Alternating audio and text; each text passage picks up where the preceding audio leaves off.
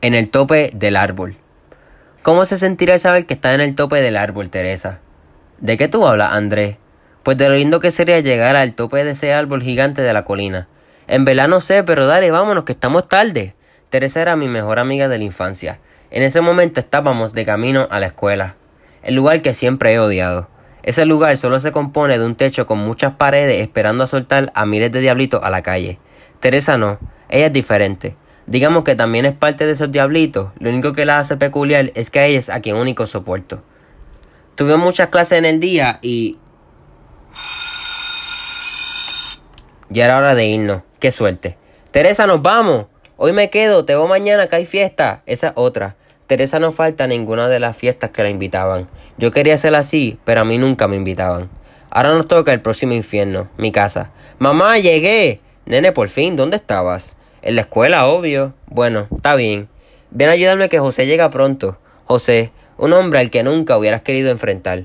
Ha sido mi padrastro desde que nací, ya que nunca conocí a mi padre biológico. Dios mío, usted no hace nada en esta casa. Linda, ¿por qué no has cocinado? Ya está casi hecha la comida. A mí no me importa. Bueno, ya se pueden imaginar quién había llegado. Ahora tocaba soportar los gritos de mi madre mientras José le pegaba. Qué desgracia de vida tengo, pero suerte que tenía Teresa. Al otro día fui a visitar a Teresa a su casa. Verdaderamente necesitaba estar con ella, ya que solo había pasado un día de no verla. Teresa, Teresa, ¿estás ahí? No me respondía, así que fui a su cuarto. De camino a su cuarto escuchaba murmullo y cada vez que me acercaba se volvía más claro. Cuando abrí la puerta del cuarto, Teresa se encontraba con Derek, un don nadie que estaba a punto de graduarse. Me resultó extraño que Teresa estuviese con él en su cuarto. Así que le pregunté, Teresa, ¿qué haces? Y me contestó, nene, lárgate que estoy haciendo un proyecto para la escuela. Esas fueron las últimas palabras que pude escuchar de ella por semana. Todos los días los pasé llorando por haber interrumpido a Teresa en su proyecto. Finalmente tuve el coraje de disculparme con ella, así que eso planificaba hacer en la escuela. Al llegar, en el primer instante que la vi, le dije, Teresa, ¿estás bien? Me dijo, sí, Andrés, estaba a punto de llamarte, algo que me fue demasiado raro. ¿En serio, para qué? Para que vaya a mi casa a estudiar porque hace tiempo que no hablamos. Fue una idea perfecta y rápido le dije que sí. Excelente. Te voy mañana exactamente a las 7 pm en mi casa. No sabes lo feliz que estaba. Pasé todo el día buscando qué ponerme hasta que encontré la camisa que tanto le gustaba a ella. Me la puse y a las seis y media salí hacia la casa de Teresa. Cuando llegué me dirigí al cuarto de ella y de camino volví a escuchar los murmullos. Abrí la puerta y Derek estaba ahí de nuevo. No podía creer que él estaba allí. Ese día se suponía que fuese de Teresa y yo solos. Me, enojé demasiado y fui directamente hacia Derek, cuando Teresa se metió por medio y quedó inconsciente en el piso.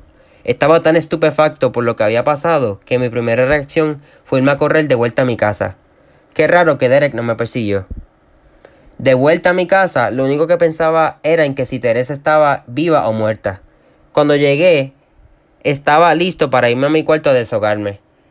Pero la vida, una vez más, decidió ser lo más cruel conmigo. Al llegar, creo que José se había tomado más copas de lo normal, y mi mamá solo pudo decirme, Andrés, ¿qué ha? antes de caer azotada a puños. Yo solo cerré los ojos y cuando los volví a abrir, mi mamá estaba tirada en el piso frente a mí, llena de sangre. Había sido asesinada. Y yo estaba ahí al momento de su muerte. José notó mi pánico y su primer instinto fue asesinarme. Tuve que correr y correr sin parar, hasta que se me ocurrió una idea. A lo lejos vi el árbol que siempre quise trepar y me dirigí hacia él, mientras José aún me perseguía. Llegué, comencé a trepar con rapidez, pero José también. En el tope del árbol, él trataba de agarrarme, pero yo no me dejaba. Fue una guerra entre él y yo hasta que... Solo quedó uno. Hola, me llamo Andrés y me declaro culpable ante el juez que provoqué la muerte de mi madre, de mi padrastro, de un don nadie y de la niña que en algún momento fue el amor de mi vida.